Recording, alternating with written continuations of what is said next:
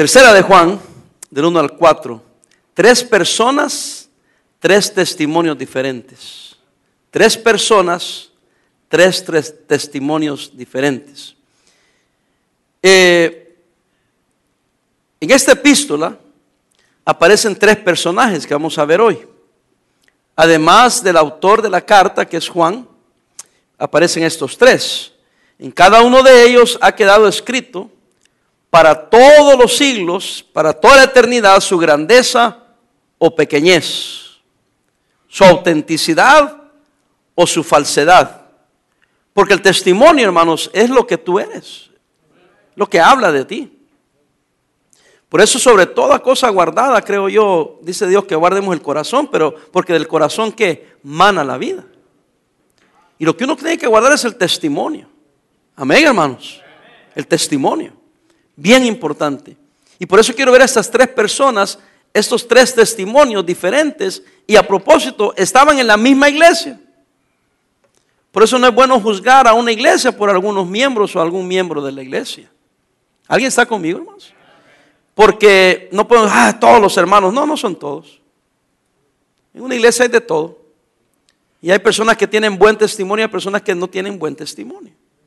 Lamentablemente, el diablo magnifica el que tiene mal testimonio para poner en mal a todos, porque él no quiere, el diablo no quiere que algunos más sean salvos o que asistan a una iglesia para que no le, no le sirvan a Dios.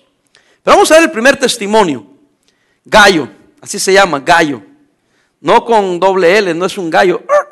No. Pero gallo es un testimonio de amor, del amor que él tenía. Dice así, versículo 1, el anciano dice, el anciano es Juan, a Gallo, el amado le llama, a quien amo, dice, qué tremendo eso, ¿en qué hermanos? En la verdad. Amado, yo deseo que tú seas prosperado en todas las cosas, me encanta eso, que sea prosperado en todas las cosas, que tenga salud, así como prospera qué? Tu alma. Le estaba deseando prosperidad material, prosperidad eh, en cuanto a la salud y prosperidad espiritual, hablando del alma. Y esas son las tres cosas que uno anhela, amén hermanos. Imagínate si estás sano espiritualmente, sano físicamente y que tengas, hermanos, este ah, eh, dinero materialmente. ¿No es una bendición? A veces medimos, ah, estoy bendecido por lo material. Espérate, son tres cosas. Espiritual, físico y material. Amén. Él le dice ahí, te deseo, eh, deseo que prosperes en todas estas cosas porque le ama, porque es amado. Versículo 3 dice, ¿por qué? Pues mucho me regocijé cuando vinieron los hermanos y dieron testimonio de qué hermanos? De tu verdad. O sea, de la verdad y de cómo anda en qué? En la verdad. Y después dice, no tengo mayor gozo que este, el oír que mis hijos andan en la verdad. Hermanos, se me fueron los del sonido, ¿qué pasó? Si alguien le puede bajar un poquito, por favor. Versículo 5 dice, amado, fielmente te conduces cuando prestas algún que hermano? Servicio a quienes?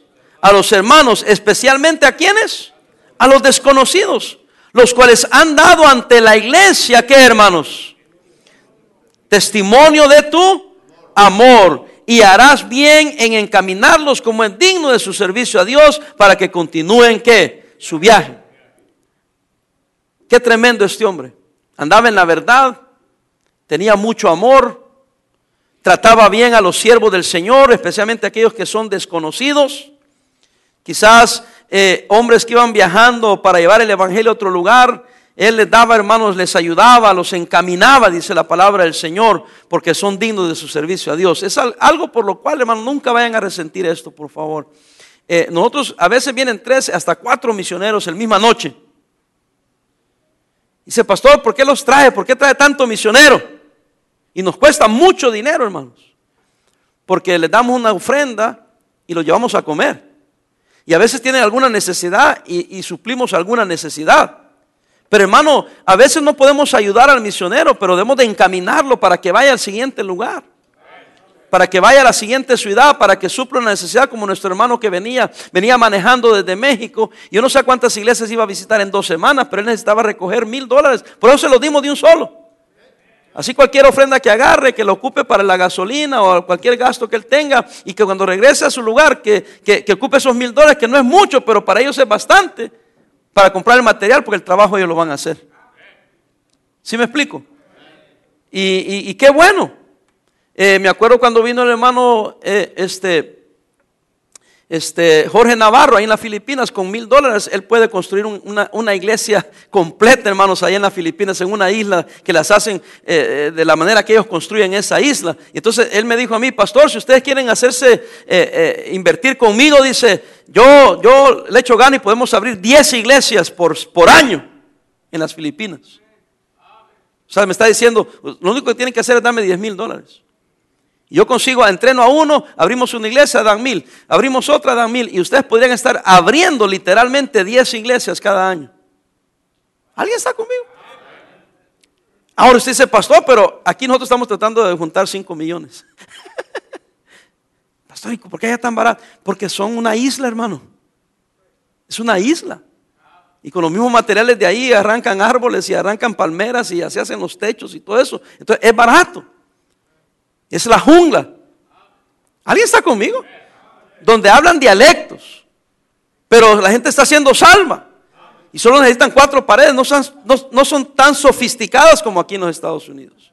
Entonces uno tiene que agarrar cierto dinero y cierta inversión para dar a otros. ¿Por qué? Porque es nuestra obligación. No, por amor. No importa si es un chino, un filipino o es un país musulmán. Voy a traer a un hermano que va a ir, que está en Siria. Es hijo de un pastor bautista en Siria. Y él se graduó del West Coast y él no sabe todavía, pero me mandó la información y quiero traerlo para la conferencia misionera. Porque hermano, ¿quién va a ir a Siria? Yo no creo que usted, no iría. Pero él es de ahí y él quiere regresar. Ya vino, ya vino a Estados Unidos, vino a conocer a Estados Unidos, pero dice, no, no, no, yo tengo que regresar, ayudar a mi papá a seguir levantando la iglesia y ganar más almas para Cristo. ¿Alguien está conmigo, hermanos? Bueno, ese fue un gran paréntesis, pero está relacionado al pasaje. Porque eso mostraba el amor que él tenía por los siervos de Dios, por la obra de Dios. Versículo 7, porque ellos salieron por amor del nombre de él, sin aceptar nada de los gentiles. Nosotros pues, ¿qué dice? Léalo. Debemos acoger a tales personas para que cooperemos con qué? Con la verdad. El testimonio de amor. Amén. El que practica lo que cree el que es un buen administrador de todo lo que Dios le ha dado. El que es reconocido con gratitud, hermanos, por lo que Él ha hecho, por amor a la, obra de Dios y, por amor a aquellos que prestan servicio a Dios. Y eh, el apóstol lo, lo alaba, lo levanta y habla bien de Él. Y le dice que Él camina en la verdad, que oye el testimonio que tiene. Este era un tremendo hermano que cada pastor quisiera tener como miembro en la iglesia.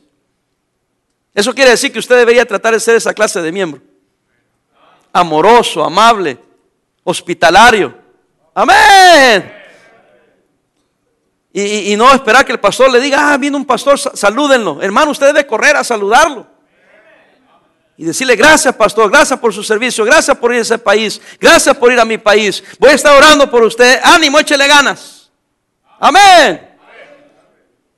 Eh, debemos de ser así, amén hermanos. Un testimonio de amor. Segundo, porque no es largo el servicio el mensaje, diótrefes, diótrefes, el testimonio de la ambición pecaminosa.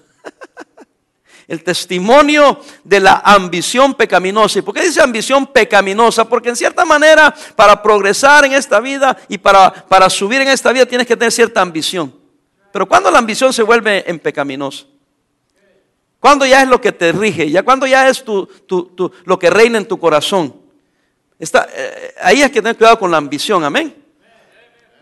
Quizás bíblicamente debe ser otra palabra, como una visión, como tener una visión, una meta de hacer algo para la gloria y la honra de Dios. Pero esta ambición de este hombre era pecaminosa. Como mire, versículo 9.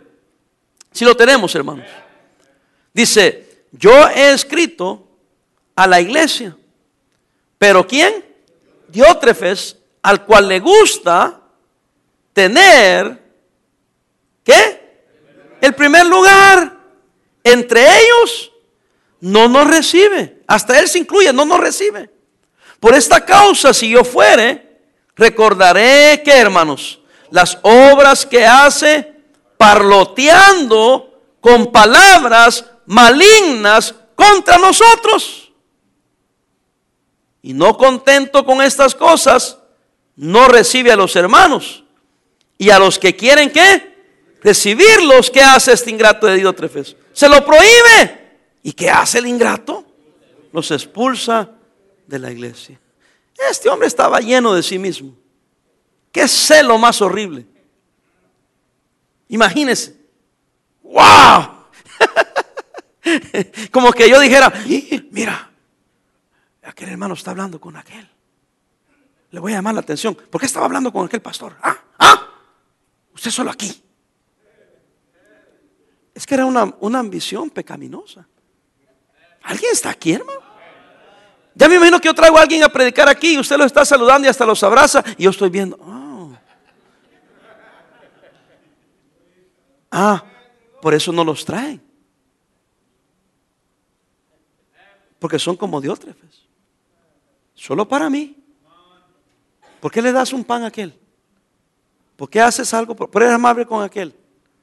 Uy, me están bien. Hermano, diótrefes. Espero que usted no sea un diótrefes. ¿Alguien está conmigo, hermano? La ambición dentro del ámbito eclesiástico, queriendo el primer lugar, queriendo ser el único. El martes yo predicaba allá y le dije, hermano, estoy en el mejor tiempo de mi ministerio. Eh, estaba predicando yo, pero le dije, no tengo nada que probar. Y no estoy compitiendo contra nadie. Y no le envidio nada a nadie, ni tengo celo de nadie. Lo único que estoy ocupado ahorita es de acabar mi carrera bien y lo que me falta de mi tiempo, lo que Dios me dé, servir al Señor de la mejor manera como me sea posible. No tenemos tiempo a andar con niñerías. De ver quién tiene el primer lugar. a ver quién es más conocido. ¿Qué importa, hermano? Queremos ser conocidos por un testimonio de amor. Amén. Hermano, yo recibo un montón de cartas de misioneros de todas partes, pero usted no tiene idea. Y pienso, ¿cómo supo este de, de nosotros o de mí? Porque me escriben a mí. Ah, ya sé, vino fulano. Y van, y van a las conferencias misioneras. Hey, llama a aquel. y después viene aquel y hacemos algo por él, ya sea que no, no necesariamente dinero, pero lo recibimos amablemente, los tratamos con cariño, sienten el amor que les tenemos van a otro lugar, ven a otro misionero que dice, no hombre, me ha ido en la patada. Hey, llama al pastor Parada. Ahora, no, no me estoy como yo echando mi aire, ¿verdad? No, pero que la iglesia sea conocida por el testimonio. Es que a mí me enseñó un pastor eso. El pastor Larry Chapel me dijo a mí esto. Hermano Parada, los misioneros no son mendigos. Acuérdate de eso, me dijo, los misioneros son hombres de Dios. Son siervos de Dios. Y me dijo, aquí en esta iglesia, que era la First Baptist, cuando Larry Chappell estaba ahí, dijo, ningún misionero, dice, se va a rechazar. Aquí cualquier misionero que venga y que llegue, se va a aceptar, se va a recibir. ¿Oyó, hermano? Yo oí eso y aprendí eso. Me dice, y, y platicando con él me dijo, es que yo fui misionero, me dice. Me trataron a veces mal, me trataron como un mendigo, como que andaba yo sin dignidad, como que yo andaba pidiendo nomás, como que si fuera un mendigo. Dice, no, yo iba de iglesia en iglesia para buscar el apoyo, para irme de, misionero a, Corea. Estuvo en Corea, allá. Sí, él fue misionero en Corea. Y por eso es que él tenía ese amor misionero y ese compromiso con los misioneros. Y yo lo aprendí de él. Y en lo que puedo, trato de cualquier misionero, cualquier pastor que venga. Algunos no vienen a la iglesia porque vienen en la semana, eh, echan una llamada. A uno les digo, cuando pasen por aquí, échenme una llamada. Si estoy en el área, vamos a comer algo. Y, a veces a algunos les he llevado la gasolinera y les doy gasolina. Y ustedes pagan. De la obra misionera. Y pastor, ¿por qué no le pago a usted? Porque quiero que ustedes abunden, hermanos. Pues yo lo podría hacer yo abundo en riqueza, pero usted puede abundar en riqueza como iglesia, porque sin saber han ayudado a personas. ¿Si está aquí o no está aquí? Ay, hermano, no me mire así. Eres un diótrefes. ¿Y por qué? Ellos saben que yo no me represento a mí mismo. Ellos saben en primer lugar que represento a Dios y segundo que represento a la iglesia. Un pastor sin el respaldo de una iglesia no es nada. Primero necesitamos el respaldo de Dios, obviamente, pero necesitamos el respaldo de la iglesia. Cualquier pastor, si no tiene el respaldo de la iglesia, no es nada. Necesita el respaldo de Dios y el respaldo de la iglesia. Y entonces yo no saludo con sombrero ajeno tampoco. Sino que es, lo que Dios nos permite con las personas que Dios nos permite ser hospitalarios. Véame acá. Y usted sin saber está agarrando beneficios. Si usted, si usted da misiones, si no da misiones no estás agarrando nada.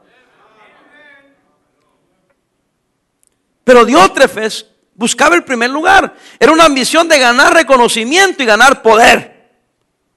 Ambición, oiga, que daba lugar a calumnias, dice la palabra del Señor aquí. ¿Sí? Dice que este hombre, eh, eh, le gusta tener el primer lugar. Por esta causa, si yo fuera, recordaré las palabras, las obras que hace. Oiga, dice parloteando, de parlar, de hablar. ¿Con qué? Con palabras malignas contra nosotros. ¿Usted ha conocido gente que anda hablando mal de otro pastor? Ese es el espíritu de Diótrefes. Hermano, yo para levantarme no necesito degradar al otro. Si usted conoce a algún pastor, cualquiera que este sea, que le habló mal de otro pastor, aléjese de él. Porque ¿qué necesidad tiene andar hablando de otro pastor? A mí me dijo un hermano, me preguntó y me dijo, pastor, ¿y ese hermano qué, qué tanto odio le tiene a usted? ¿Por qué? Le dijo, pregúntele a él, le dijo, porque yo ni sé. Pregúntele a él. El amargado es él. Yo no, tengo porque, aunque así supiera, no te voy a decir lo que le estaba diciendo. Me puse a reír, le dije, don't, don't, tell me, no me digas, y ni quiero saber. Y si tienes, tanto quieres saber, pregúntale a él, ¿por qué lo odia tanto aquel? Así pregúntele. Los diótrefes así tienen que ser tratados. Oh. ¿Alguien está conmigo? Dice que parloteando con palabras malignas contra nosotros y no contento con estas cosas de ella que ella hablaba, no recibe a los hermanos. Y a los que quieren recibirlo les prohíbe y los expulsa de la iglesia. Qué tremendo. Egoísta, una ambición egoísta que hace daño y que destruye la obra de Dios. Dios nos guarde de este espíritu de Diótrefes. Hermano, si usted como miembro le desea mal a otro siervo o a otro cristiano en otra parte, usted está mal.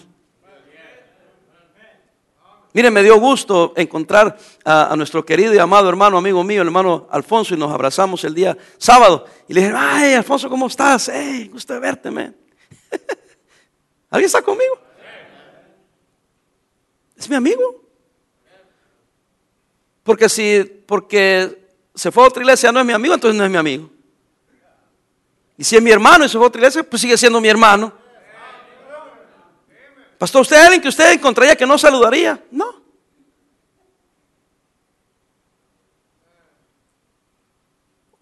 Digo, no le daría un beso, ni un abrazo, pero a lo mejor le doy un saludo. O, ahí nos vemos. pero no me voy a rebajar, andar todo amargado, andar hablando de él, parloteando contra esas personas porque no quiero que lo veas, no quiero que tengas un concepto bueno. A veces me dicen, ah, qué tremendo hermano, y digo, uh, si supieras, ah, sí, ¿verdad? porque no quiero el espíritu de Diótrefes. ¿Alguien está aquí, hermanos? Me han dejado solo ahora, último, y nos vamos. Este se llama Demetrio. Este es un testimonio de la fe. Tremendo testimonio de este hombre. Versículo 11. ¿Están conmigo, hermanos? amado, no imites lo malo. Hermano, amado, no imites lo malo. No imites lo malo. Dije que en toda iglesia hay de todo. Y cuando veas algo malo, no hagas lo malo. Eso es lo que está diciendo, amado, no imites lo malo. Sino que lo bueno, ¿a quién está hablando? A Gallo. ¿Sabes lo que le está diciendo Gallo? Tú eres un hombre de, amor, un hombre de gran testimonio. Y aquí hay dos personajes. Está uno que se llama Diótrefe, que es malo. Y está uno que se llama Demetrio, que es bueno. y le dijo, no imites lo malo. Imita lo bueno. ¿Sabe usted que los de su clase se reúnen? A mí me gusta juntarme con este porque con este hablamos mal de aquel y hablamos mal de aquel y hasta del pastor. Y no disimulan porque este está mal. Eh, igual, lo mismo están hablando. Sí. Y le dijo, mira, no, no imites lo malo. No te juntes con, con, con, con Diótrefes. Ese tiene un problema serio en su corazón. Te va a arruinar este vato. Mejor júntate con Demetrio. No imites lo malo, sino lo bueno. El que hace, versículo 11, el que hace lo bueno es de Dios. Pero el que hace lo malo no ha visto a Dios. Matemática complicada. Bien sencilla. Yo no sé por qué nosotros los cristianos complicamos la vida. Dice, el que hace lo malo ni conoce a Dios. ¿Qué te andas metiendo con el que hace lo malo? Pero sabe que hay muchos cristianos aquí, muchos jóvenes aquí, muchos adultos aquí, que siempre andan buscando al malo. Al maloso siempre. Hay como que tienen una antena, pero bien fina. Sí, hermano. Nos juntamos en campamentos o en conferencias y rápido el malvado de mi iglesia anda con el malvado de la otra iglesia. Viene un pastor y me dice, oiga pastor, ¿quién es ese chamaco que está ahí? ¿Por qué le digo? Bueno, yo ya sé que es el malvado de nosotros. ¿Por qué le digo yo? Y me dice el pastor, es que ese chamaco que yo traje es bien maloso, dice. Y anda con aquel. Ah, pues también el otro aquí, le dije. Y después les pregunto, oiga, ¿ustedes se conocían? No, dice. Híjole, pero rápido se juntan los vatos. Y las muchachas igual. Tienen un sentido de la maldad, pero pesado. Luego, luego se dan cuenta, ah, este es de los míos. ¿Qué le hacen hasta el saludo? Todo bien. Se identifican. No, hermano, no imiten lo malo. Búscate a uno que tú andas en maldad. Búscate a uno que anda queriendo agradar a Dios, que anda bien. Con ese, júntate. Así hago yo. Yo también me junto con pastores que están haciendo algo, están sirviendo a Dios, que tienen testimonio, que han pasado la prueba, que, que, yo sé que están caminando con Dios, que son mejores cristianos que yo soy. ¿Por qué creen que se los traigo aquí? Y hay de ustedes tontos que digan, ah, este sí. Este sí que es, yo se los traigo porque sé que son buenos hombres de Dios. Por eso están aquí. Entonces cuando ustedes digan, qué bendición que el pastor sabe traer, no, sabe escoger quién, es, quién nos trae. Son hombres que caminan con Dios, que andan con Dios. ¿Por qué? Porque yo quiero agarrar algo. Qué tremendo mensaje nos dio el pastor eh, eh, este, Ricky González en la clase bíblica. Pues un día lo tenemos que traer para que nos predique a todos. ¿Por qué? Porque son hombres de Dios que caminan con Dios. Y a veces me cae a mí. ¿Sí? ¿Y por qué no? Que no soy pecador yo también. Entonces yo no voy a tener miedo porque yo quiero imitar lo bueno. Quiero aprender lo bueno. Pues si me junto con los mismos vatos que andan como yo, no vamos a terminar más perdidos que un testigo de Jehová. No, yo me quiero juntar con los que me van a enseñar algo, que hasta me van a avergonzar, hermano. Para, para que me reten y me desafíen a ser mejor. ¿Si está conmigo o no? Entonces dice, eh, no, no, no, no, dice, mira, es que bien sencillo, le dice, el que hace lo bueno es de Dios y el que no hace, el que hace lo malo no ha visto a Dios. Qué complicado. ya me imagino que estaban diciendo, interpretemos esta carta. ¿Cuál interpretación? Se la dejó caer de un solo. Versículo 12, todos dan testimonio. ¿De quién? De Demetrio. Y aún la verdad misma. Y también nosotros damos testimonio. Entonces, personas daban testimonio, la verdad daba testimonio y los líderes como Juan daban testimonio. Y vosotros sabéis que nuestros testimonios, ¿qué? Verdadero. ¿Qué está diciendo? No, no solo palabras lisonjeras. Es verdad. Es cierto. Ustedes lo saben.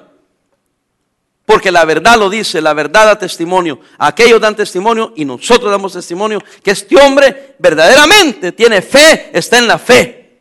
Esos son creyentes como Demetrio que trabajan silenciosamente. Otros dicen de ellos, creyentes de fe que necesita toda iglesia, hermanos. No personas que anden buscando puesto. Esto fue hace muchísimos años. No sé. Uh, 12 años, 13 años, 14 años, yo no sé, pero muchos años. Andaban en la iglesia, me di cuenta que andaban en la iglesia, en la iglesia nuestra, andaban peleándose quién era el segundo, hermano. Unos decían que era fulano, otros decían que era fulano, que el segundo es fulano. Y a mí me llegó eso a, oídos. Y yo dije, hermanos, ¿qué son esas tonterías que andan preguntándose quién es el segundo? Mire, el segundo le dije, soy yo. Y andan peleando por el segundo, me quieren quitar la chamba a mí. Así le dije a la iglesia, el segundo soy yo. Y el primero es Cristo. Y de ahí todos los demás somos segundos, somos chalanes. ¿Sí saben lo que es la palabra chalán? Un ayudante, amén. Hermano, ¿qué, ¿qué es eso? ¿Qué es eso? Somos solo siervos, hermanos. Amén. A, mí me da gusto que a mí me toca predicar. Ese es mi trabajo, dirigir, administrar. Dios me ha dado ese llamado a mí, pero no soy superior a nadie.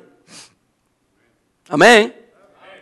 Se me olvidó mencionar, eh, y, el Espíritu Santo me trajo a recordatorio, que así como nuestro hermano este, eh, este Reynoso, tremendo siervo de Dios, tremendo predicador a propósito, haciendo trabajo silencioso con la juventud. ¿Mm? Hasta cuando yo, yo, yo lo pongo a predicar en la conferencia de jóvenes y él ni se quiere poner ni quiere que, lo ponga ahí. Y le digo, no, ¿cómo que no? Si es tremenda obra que está haciendo con la juventud. Si la juventud se ha levantado. Y Dios está obrando. No, no, es una juventud perfecta, pero Dios ha levantado la juventud como una... Yo estoy contentísimo con nuestra juventud. El que vayamos al campamento llevamos 180, eh, eh, quizás 200 jóvenes con el menos iglesias que las que llevábamos antes, de grupos grandes que llevábamos antes. Pero más de nuestra iglesia. Algo, algo lindo, algo hermoso. Y si usted está aquí parte de la juventud, usted debe decir gloria a Dios por los siervos que Dios ha puesto ahí. Por los que le ayudan también. Hay muchos de ustedes. Yo sé que ya dije su pero sabes que tú no andas buscando reconocimiento por mi hijo David, que no digo porque si ah, ya está el pastor hablando de su hijo, nunca hablo de mis hijos yo, pero David trabaja mucho aquí. Yo no sé por qué el hijo del pastor trabaja aquí, porque trabaja más que tú. Porque Dios lo ha llamado, porque está preparado, no porque nomás el hijo del pastor y venga un sueldo, porque es un sueldo no tan grande, porque yo le doy todo lo demás.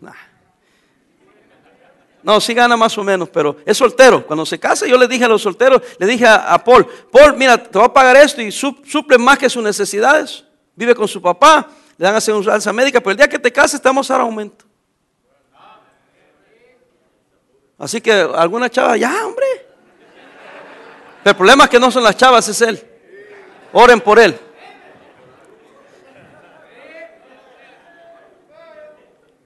Oren por David también. Pero son siervos de Dios. Y no son menos, son diferentes trabajos que tienen que hacer. Amén. ¿Si están conmigo, hermanos? Y no porque están aquí, porque no, quizás nunca van a ir a pastorear a un lugar, o quizás algún día sí van a ir a pastorear a un lugar, pero no son menos. No son menos. Amén. O, los hermanos sugieres, o los que cantan en el coro, o que cantan especiales. No son menos, o los capitanes de ruta, no son menos. O el maestro de clase de escuela dominical, o, o X, ganador de almas, no son menos. Así como los diáconos no son más tampoco. Delante del Señor yo me veo que somos iguales. No es que a mí me toca hacer una cosa y a usted le toca otra. Y de ahí para allá, una vez que estamos aquí, estamos en el mismo terreno, el mismo parejito. Y delante de Dios somos iguales. Entonces, ¿de qué nos creemos? ¿Mm? Ahora me estaba riendo porque fui allá que me pusieran este micrófono. Y entonces agarro el saco y me lo pongo y me vengo corriendo para acá. Y cuando estoy aquí me doy cuenta que no es mi saco. Y entonces digo yo, bueno, ¿y qué anda haciendo con este saco? Y literalmente me puse a preguntar, ¿qué ropa me puse hoy? No sé si fueron que me bajé. Y fui allá y después me di cuenta, ah, es el saco de David. Como somos, pues es mi hijo, somos del mismo tamaño, me quedaba bueno el ingrato. Es más, te lo voy a cambiar porque me quedaba mejor aquel que este. Pero fíjate las cosas que pasan. Y solo para recordarnos que somos unos simples humanos. Yo me venía riendo de mí mismo. Y el hermano Caras le dije, hermano Caras, cargo otro traje, ya vengo. Y me dice él, ¿y cómo se dio cuenta? No sé, pero solo que el color no me cuadraba, le dije. Y créame que si no me doy cuenta hubiera estado aquí con este pantalón de un color y el, saco de otro. Usted ha dicho, ah, qué bonito ser el pastor bien juvenil. Ah, hermano, es porque Dios nos recuerda que no somos nada.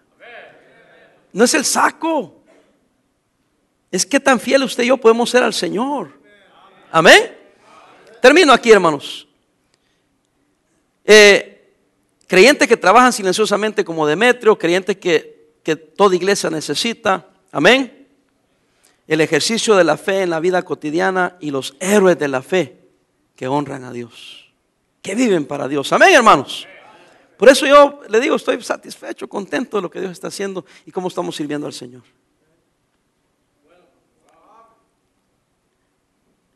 Tres miembros de esta iglesia encontramos tres testimonios elocuentes de vida, dos buenos y uno malo. Y posiblemente Gallo, que tenía un buen testimonio, Juan le escribe, le dice, ten cuidado con Diótrefes. Aléjate de él. Véame aquí, hermano. Y si vas a imitar a alguien, imita a Demetrio. Hermano, mire, usted y yo somos imitadores. La pregunta es, ¿a quién imitas?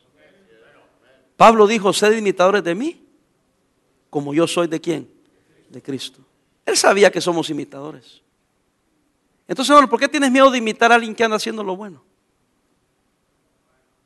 Porque la tendencia es imitar tristemente al que hace lo malo. Cristianos, ya no te desanimes porque alguien anda mal. Ora por él. Ora por ella. No dejes que te afecte. ¿Ah? Eso yo predicaba también ayer. decía a los hermanos, miren hermanos, yo me puedo juntar con personas que a lo mejor no son igual que nosotros y hasta andan pueden mal en alguna área, pero no, yo no soy débil de mente ni débil de espíritu. No me tienen por qué influenciar ellos a mí. ¿Alguien está aquí?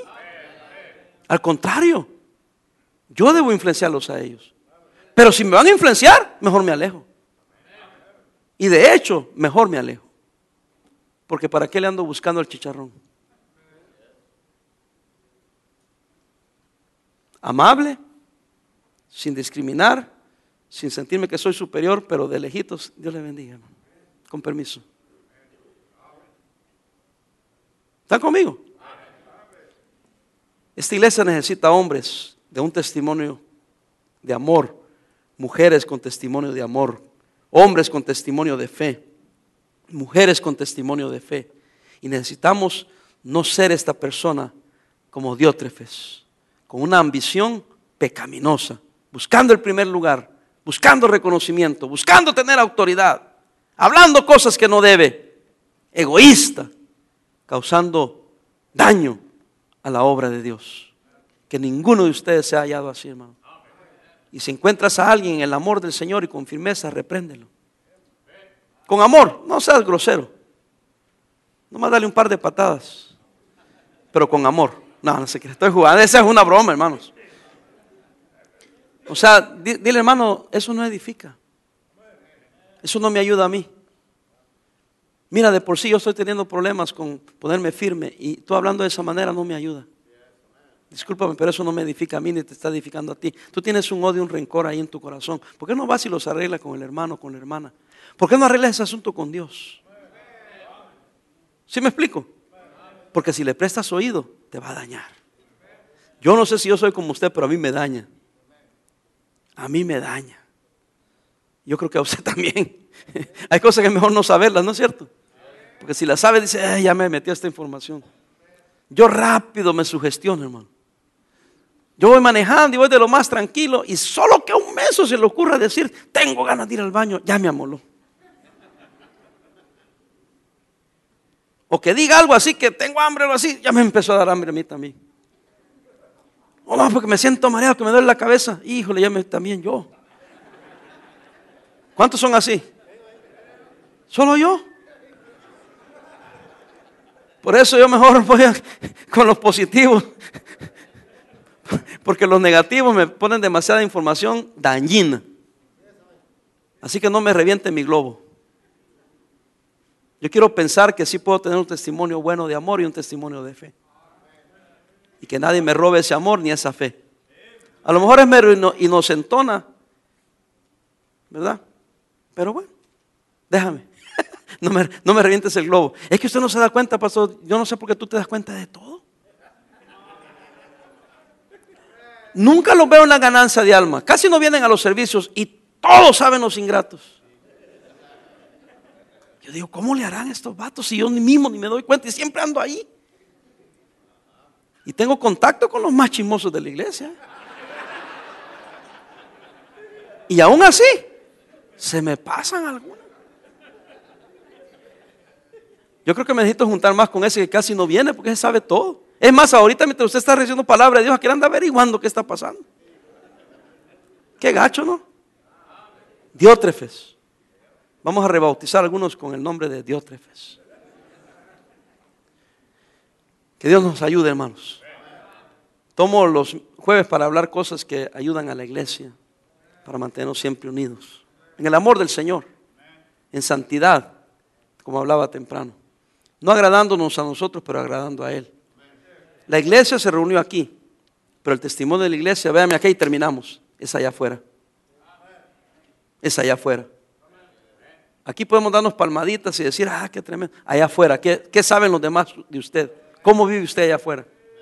Allá vale el testimonio. Amén. Vamos a orar.